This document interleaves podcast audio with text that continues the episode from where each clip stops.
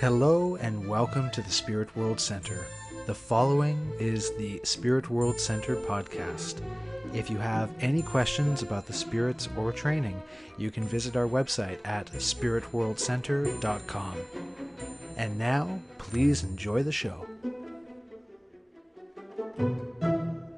Hello and welcome to the Spirit World Center. Today I'm joined by Maria Dominique Lopez and she is a Reiki master and spiritual life coach who has had some tremendous experiences, some that truly affected and, and shaped her life, and also receives messages during Reiki sessions. She's also developed her clairs over the years. It's uh, truly going to be wondrous to talk with her today. So, uh, Maria, how are you today? Hi, Eric. I'm so great. Thank you for having me. Oh, thank you very much for being here. So, Maria, what can you tell us about yourself? Uh, what is your spiritual practice and how do you help people? Oh, thank you for asking. So, um, I am, as Eric said, a Reiki master, a certified Reiki master, um, a spiritual life coach, an intuitive energy reader, an empath. And uh, my special magic, I guess is what I would say. The way that I tr- choose to help people is I specifically focus on helping people to heal trauma that is stored in their autonomic nervous systems using Reiki, which has been scientifically proven to help um, regrow the myelin lining on your myelin sheath, which is um, the nerve, the nervettes, the nerve endings that make up your entire autonomic nervous system. So it helps to rewire the nervous system when it's holding on to trauma. It's been clinically proven to increase REM sleep, to decrease cortisol levels, decrease inflammation and pain, all sorts of really beautiful healing uh, effects that come from Reiki. And so that's what I choose to use my my spiritual powers for is to help people specifically hone in on trauma and the effects of trauma not only on their body but also on their mind and their spirit. Um, I have a three month long one on one Reiki intensive program called the Phoenix Rising, where I help people heal their trauma once and for all for good in three months flat. Um, that's not promising that you'll heal the greatest traumas of your life in three months, but that is promising that in three months, you will absolutely have every single tool ingrained in your nervous system to be able to heal yourself of every trauma for good. And I know because I've done it for myself. So, um, yes, there are traumas that I'm definitely still healing, but there are traumas that I have completely healed. And I always say to everyone who will sit still long enough to listen that if there is one thing that I could say to you, if there's one thing that you can take away from your interactions with me, I want it to be the hardcore, totally confident belief that you can heal your trauma for good.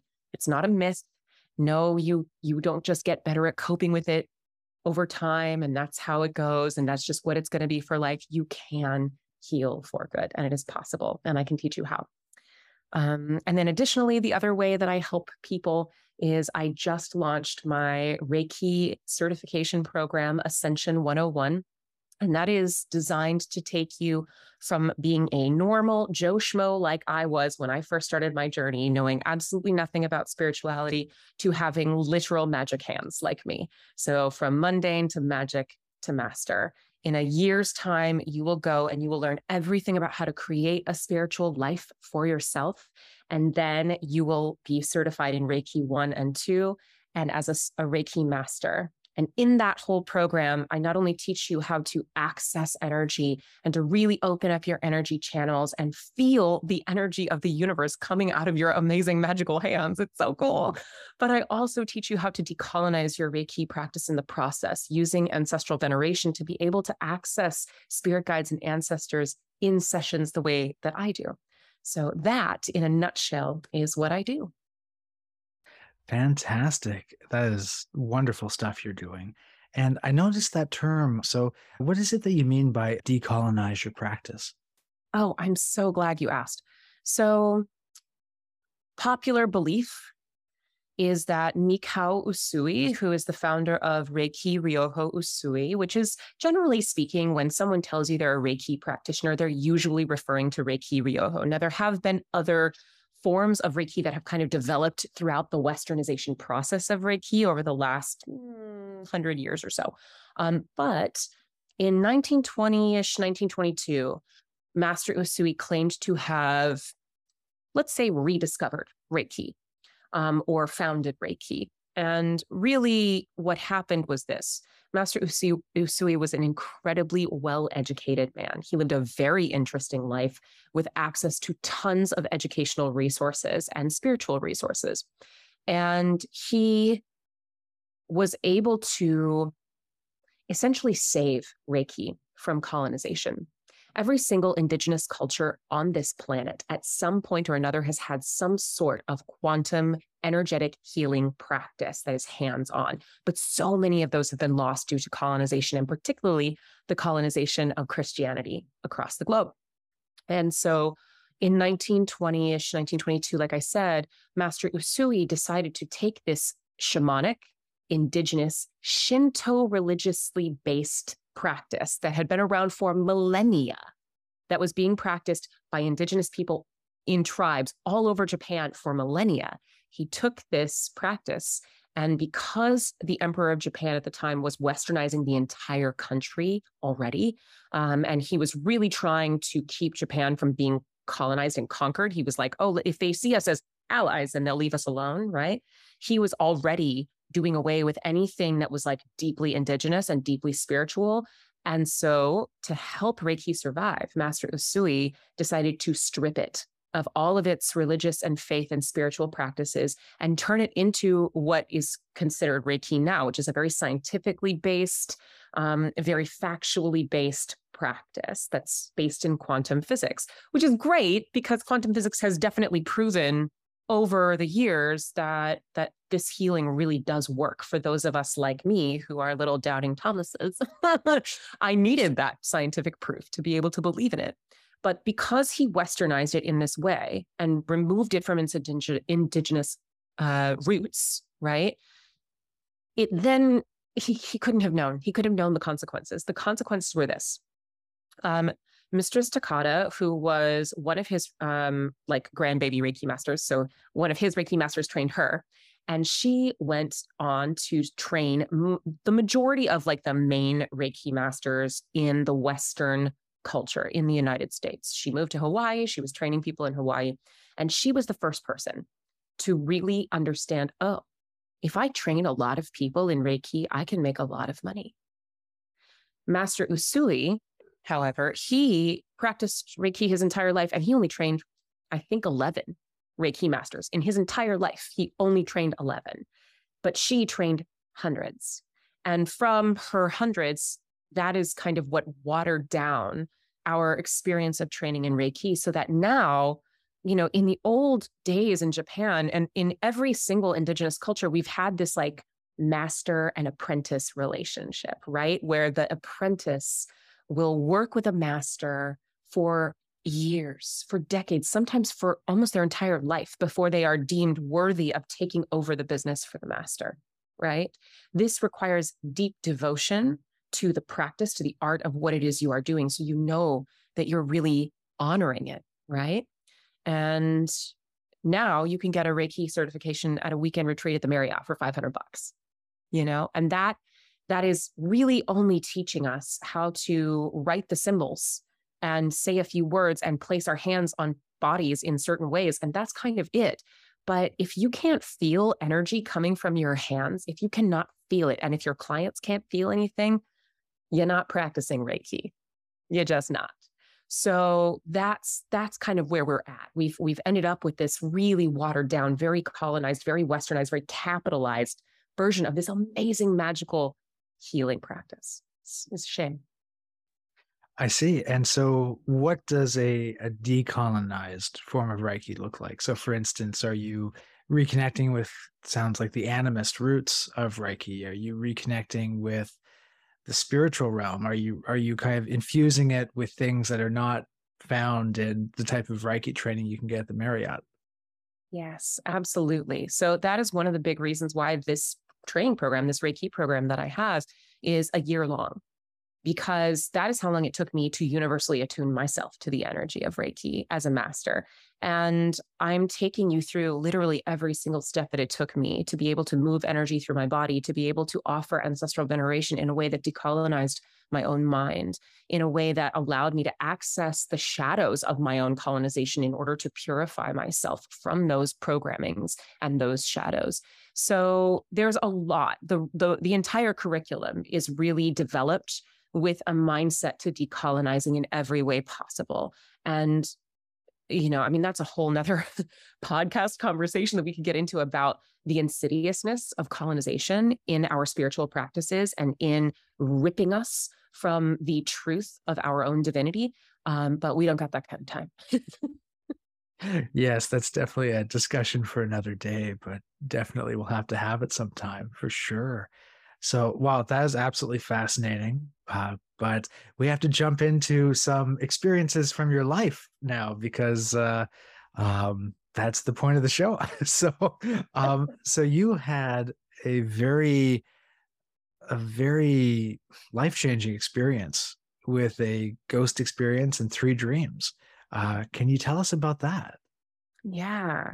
So, um, uh, this is basically a combination of my origin story and also the reason why I'm alive today to have this conversation with you. Um, and my origin story, I mean, my origin story as as a healer. So in 2012, my grandmother Edie passed away, and she was my favorite person in the entire world. She was my biggest supporter, my biggest fan. Um, before I became a healer, I was a full time opera singer. And uh, yeah, before the pandemic, I sang opera full time. And she was, that was always her dream to see me sing opera. And the day that I opened my first professional show, she passed away. Yeah, she, uh, weirdly enough, she caught a coronavirus, not the coronavirus, but a coronavirus and passed away. And um, I remember being really devastated. And it was interesting because my grandma Edie was considered to be the most powerful woman in our family when she died. Um, she was not always the most powerful woman in our family. Her mother had that had that title. Um, this is my father's side of the family. Um, we're that side of the family is indigenous Mexican Genizaros, and um, there's a lot of brujeria that happens in the family on that side. And so my great grandmother was this very powerful witch. She was deeply, deeply religious. And she uh, was very blessed by archangels and by by saints. And uh, some of the things she did were absolutely incredible. Like this one time my uncle who lived in puerto rico his wife called my grandma Gani was her name Gani. He called Gani and uh, and he or she called Gani and she was freaking out my uncle's wife.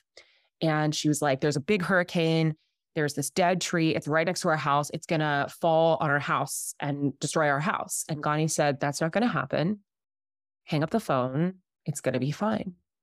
She hangs up the phone. Gani goes and does her thing, her magic thing. And all of a sudden, this huge gust of wind comes. And this tree was like, it was like hanging on its roots, like almost tearing, about to fall on the house. This huge gust of wind comes and blows it in the opposite direction, but it falls right in between the two houses, right on either side of it hurting nobody. Like that kind of stuff, you know? Or like um when I was when my mom was pregnant with me, I wasn't even born yet. My dad had this massive kidney stone, massive. And it it couldn't pass.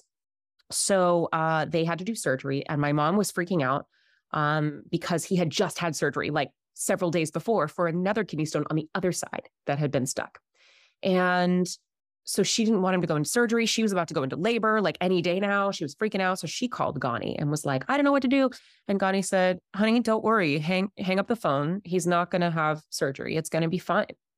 And the next day, they were wheeling my father into surgery. They did one more scan to see where the stone was so they knew where to cut, and it was gone.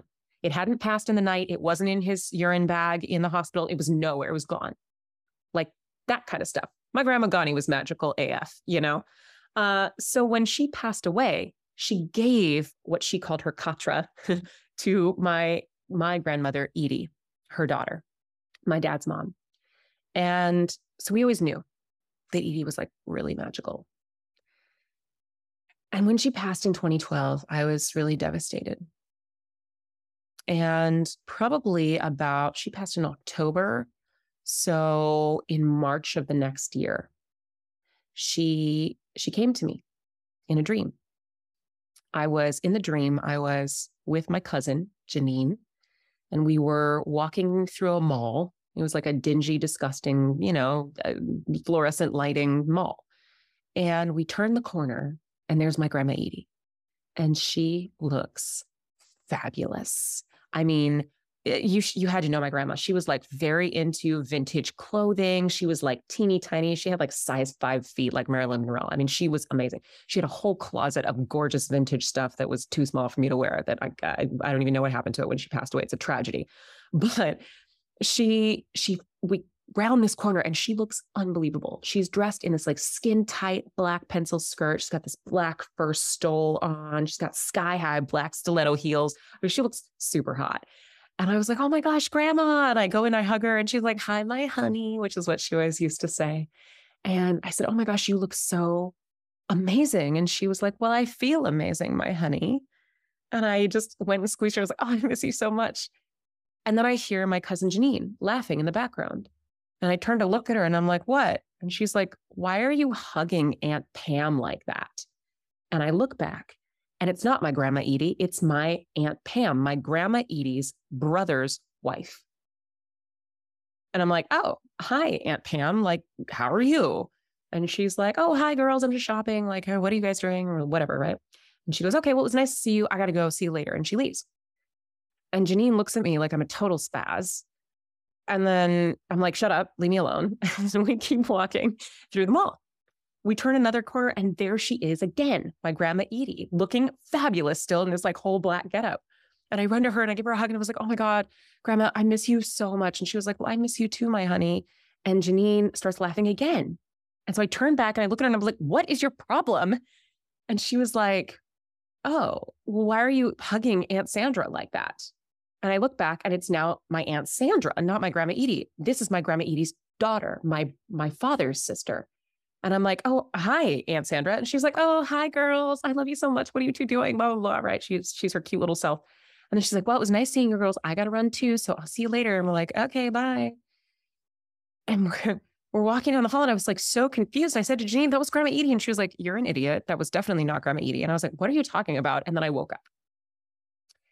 So that day I called my my Aunt Sandra because my Aunt Sandra is also a Reiki healer and she's very woo and spiritual like me. And so I was like, Aunt Sandra, you're not going to believe this dream I had. It was crazy. And she was like, okay. So I tell her the dream. And then like there's like 30 seconds of silence after I tell her. And she goes, Is that why you're calling me to tell me this? And I was like, Yeah. She's like, Is that the only reason? I was like, Yes. Should there be another reason? And she goes, Today's my birthday. And today is also your Aunt Pam's birthday. We have the same birthday. Did you not know this? And I was like, What? No, I didn't know this. Happy birthday. And then she starts to cry. And she says, I've always thought that my mom loved your father more than me because every year she would call to tell me it's your brother, it's your brother Robert's birthday. Don't forget to call him. But she never remembered my birthday.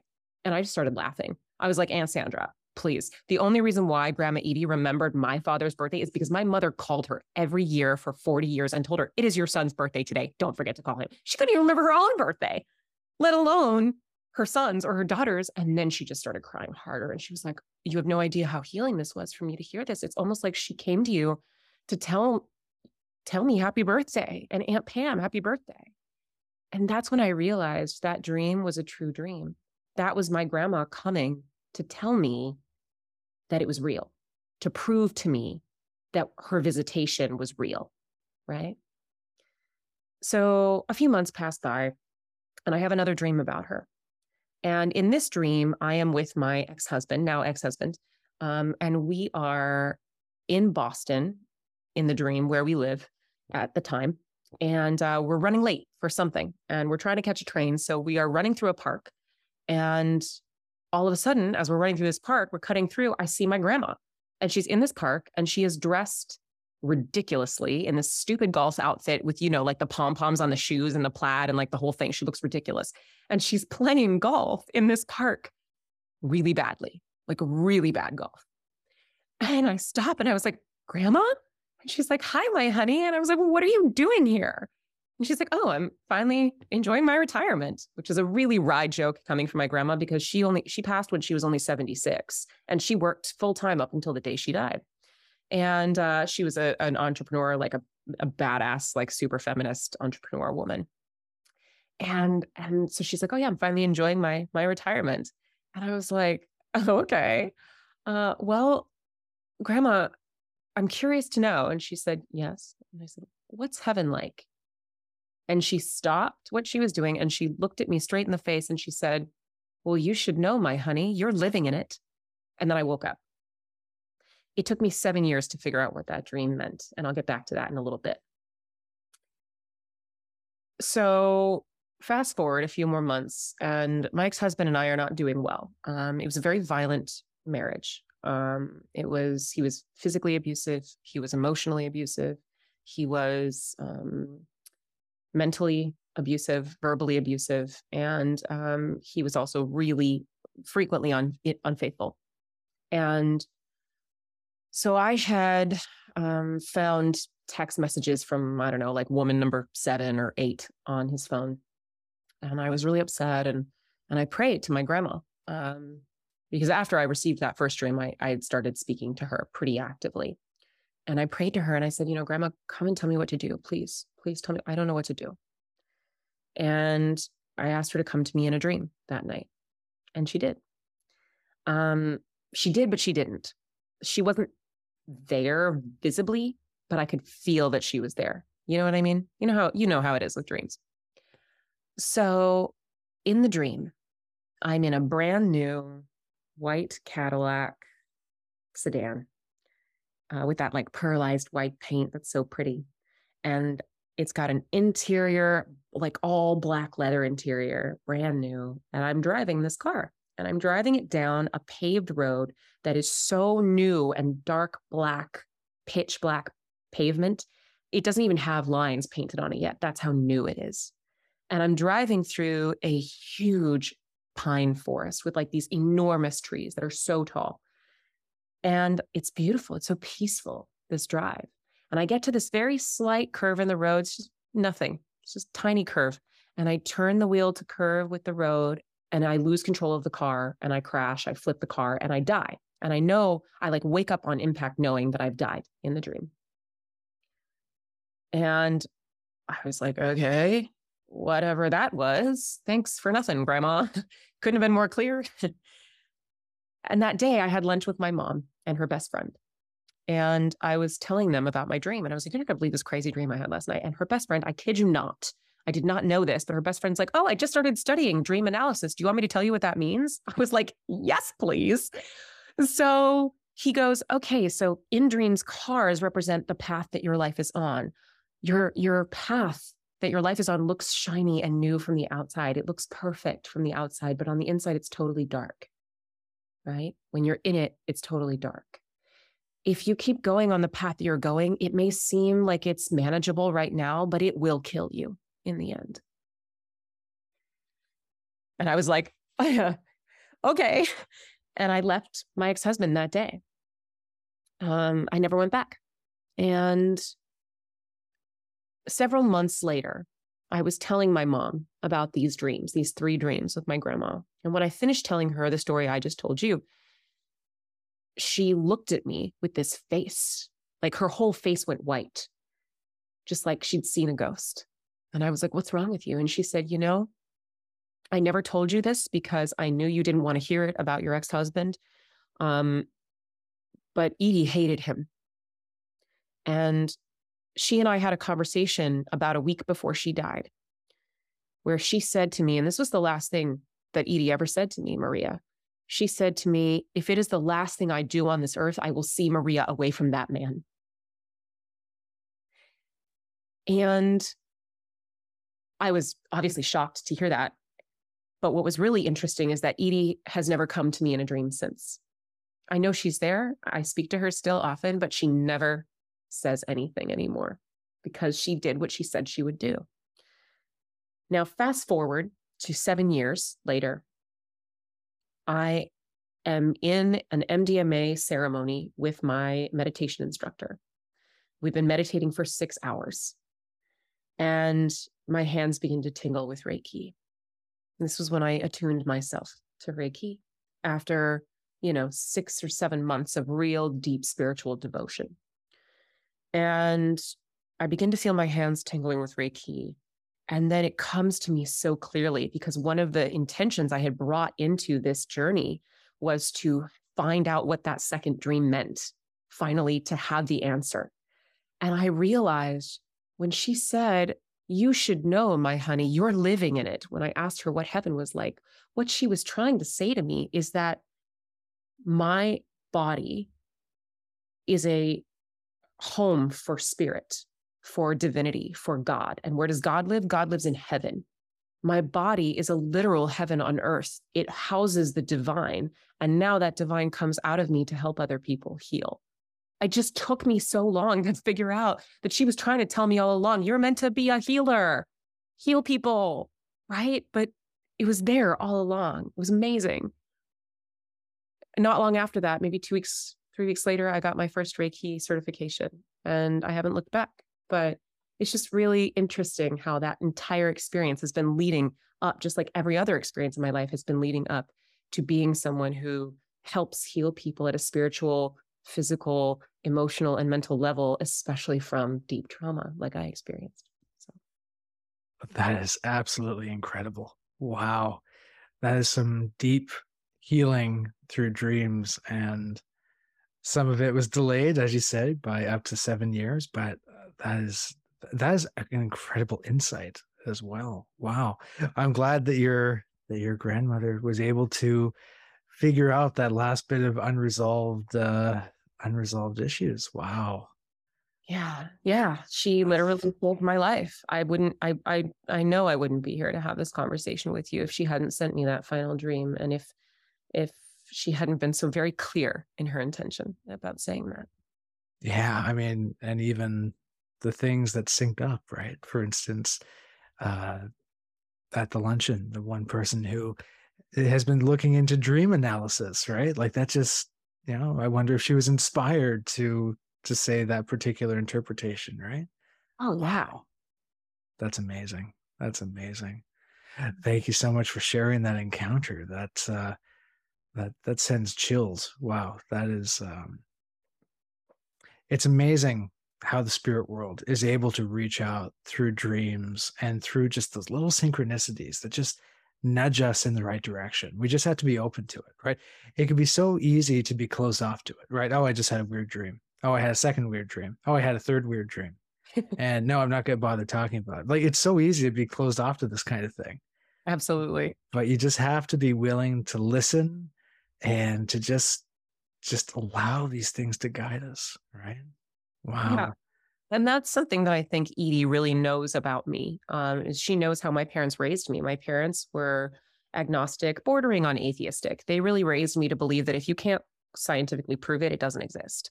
And so she knew that I was going to need like rock solid proof. And that's why she started straight out the gun with Pam and Sandra's birthdays. Like I wasn't even friends with them. I don't even think Facebook existed when that, or not in my life, it didn't exist. So I didn't have any like Facebook reminders of people's, like I didn't have that. It was very clear, like, here's your proof. You want some proof? Here you go. Silver platter.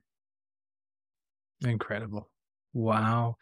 Um, so one last thing I wanted to talk with you about tonight is uh, that your your Reiki practice, right? So you often experience spirits coming through and and guiding you in your sessions, and I think this is a very important and fascinating phenomena to explore because it's just so prevalent when it comes to Reiki. And uh, and so yeah, how how do the spirits come through to you? Do you feel like they ever guide your hands or you know basically almost take control in the process or are they just kind of suggesting things? How how does that experience take place for you? Mm, i'm so glad you asked. Um, well the first thing i want to say about that is you know you mentioned that it's so prevalent with reiki and You know, I think I've always had a feeling. I've had people reach out to me and ask me, "Can you just do an energy reading? Like, what if I don't want the Reiki? Like, can you just give me an energy reading?" And the answer from me is always no. No, I can't. Um, because I really believe that spirits are so prevalent or so present with Reiki healers in particular, or or energy healers in particular, because they are essentially it's an energy exchange. I heal your person and you give me information to tell them that they need to know. Right? It's like, but but you're not going to talk to me if I haven't shown you that I'm trustworthy yet, if I haven't shown you that I'm invested in the healing of your person who you're here to guide and protect, right? So for me, it's always felt like energy exchange. Like I'm very lucky if they choose to deem me a worthy vessel to communicate to whoever they are guiding or guarding. Um, and if they choose not to tell me that that that's okay too. But i would say about 70 to 80% of my clients do do have some communication that comes through me from their spirit guides or ancestors. And when that doesn't happen during a session i assume that everything we've heard is what we needed to hear and that the energy is speaking loudly enough for them to receive whatever messages they need. Um, there are a couple things that go into it for me in my sessions. Um, for one, I, I minister deeply to my third eye, um, to the clairs uh, that come through me, and I really choose to act as vessel. So I place hands. I am funneling energy to someone. I'm not giving them my energy. It's not my energy. It's Reiki. I'm not God. Well, I have a theory about us all being God, but that's a whole nother conversation.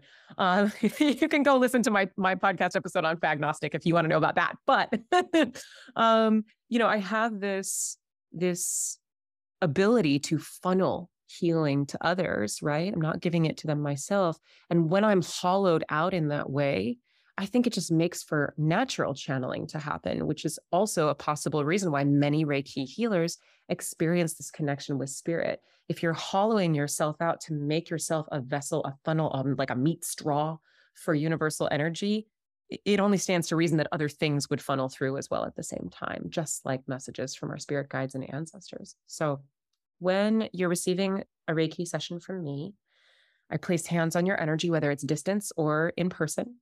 Um, and for those of you listening who aren't familiar with Reiki, yes, Reiki can be given over the farthest of distances. It can also be given in other dimensions and in other times. So I can definitely send Reiki to the past, to the future, all of those things. Um, but I place hands on the energy and then I really just listen. I listen to what the energy is telling me. I can feel I've made my body into a mirror. So it very physically, actively feels changes and shifts in your energy field in your body. Um, sometimes that presents as pain for me. I once I discovered that with like my second client ever. I didn't realize I could do that, but I felt sick to my stomach to the point of throwing up the entire session. And then as soon as I took my hands off of him, I was fine. And I was like, "Oh, that was you. What's going on with your stomach?" And he's like, "Oh yeah, I've been having digestive issues for like 6 months." And I was like, "Oh, that makes sense." so those kinds of things, right? But um but that way I can mirror what the energy is doing and tell you what your energy is telling me. So I speak to the spirit of your energy. And then in exchange, your spirit guides or ancestors sometimes come in and tell me things too. Sometimes they're very clear and they speak in full sentences. Sometimes they give me random Prussian names that have nothing to do with anything. And you have to go figure that out on your own. That actually happened to me once, literally. Um, sometimes they give me a letter. Sometimes they give me a vision. They come in in all sorts of different ways. And I just choose to continue being open and saying, okay, whatever that was, that's what you, my client needs to hear and know. And I can't be the judge of, well, that doesn't make sense to me. I just have to accept that what came through is what it is. My client will understand eventually, or they won't. And that's, that's all we can do. Fantastic. And I find that everyone's spiritual nervous system is a bit different. When you are hearing messages, right? How does your clair come in? Like, first off, do you like hear a voice? Does it is it your voice? Is it another's voice? Like how how is that actual internal phenomena come through for you? Mm, such a good question. Um, it's a little different each time. Um, generally speaking, it comes in as a voiceless set of words um, that comes in as like it's being read to me or something like that, but I don't hear the voice with my ear. I hear it in my mind. Um, sometimes if I think that it's me projecting, I will wait. Uh, because you know we're only human and we have subconsciouses that project stuff all the time so in order to allow my ego mind to have that moment of its doubt i will wait and if the message keeps persisting and gets louder and louder then i know it's not me projecting because if i'm projecting i can set it aside right and say oh no no that was just me and i'll just set that aside and open myself back up but if it keeps coming in very intensely then i know okay that was very clearly not me and that was for my client um, but then sometimes I will, I'll have a, an ancestor come in that'll be very clearly like, I can feel their emotions as an empath and I can feel that they're like, they have such maternal or grandfatherly or whatever love for this person. And they speak with a masculine voice. And I hear it very clearly, like it's a very masculine voice or it's a very feminine voice or whatever. So sometimes I do have that as well. And then with the visions, you know, I see them behind my eyes, almost like a movie is coming across my eyelids, it's very, very clear. It's never just like a shape or something. It's like a whole scene, a whole situation that happens, which is really intense. Fantastic. Well, thank you for going into detail about that. Yeah, so we're coming up on time. Uh, Maria, do you have any message that you would like to share? Any words of wisdom for the audience that you'd like to impart? Mm, yeah, I think it's just so important for you to understand, for us all to understand that spirit is constantly conspiring to help us grow. That spirit is constantly conspiring to support us in whatever way we need most in any given moment. And I hope that my story today really helps to to reinforce that for you that even when we don't know the answers spirit knows the answers the universe god whatever you want to call it that that being that consciousness that understands what you need and all we have to do is just be the vessel be open to receiving and it's okay to doubt it's okay. Don't shame yourself. That's not an excuse to shame yourself if you have your moments of doubt. We are still living in this 3D body. We may be 5D spirits, but we're still stuck in a meat sausage casing and we experience a human experience. And part of that is an ego mind that doubts. And that is okay too. Just keep trying to stretch your faith and you'll get there. I love it. Fantastic. And Maria, where can people find you online? What are your social medias, your websites? Where can people find your services? Yeah, so you can find me on Instagram. My handle is at Ascending Arts or on my website at ascendingarts.exchange. I'm also on Facebook and TikTok. Um, I'm building those communities now. So if you'd like to join and get in at that, please do. But um, my Instagram and my website are my my two easiest ways of contacting me for sure. And if you're interested in signing up to work with me on your trauma, you will apply for the Phoenix Rising, and you can do that through my website or through my Instagram link in bio. If you are interested in becoming a decolonized certified Reiki master with me, you're going to want to sign up for Ascension 101. You can also do that through my website or th- through the links in my bio. And uh, applications for Ascension 101 close at the end of September, September 30th. Um, applications for the Phoenix Rising are always open. Awesome. Well, Maria, thank you so much for joining me today. It's been an absolute pleasure. Take care and bye bye. Thank you, Eric.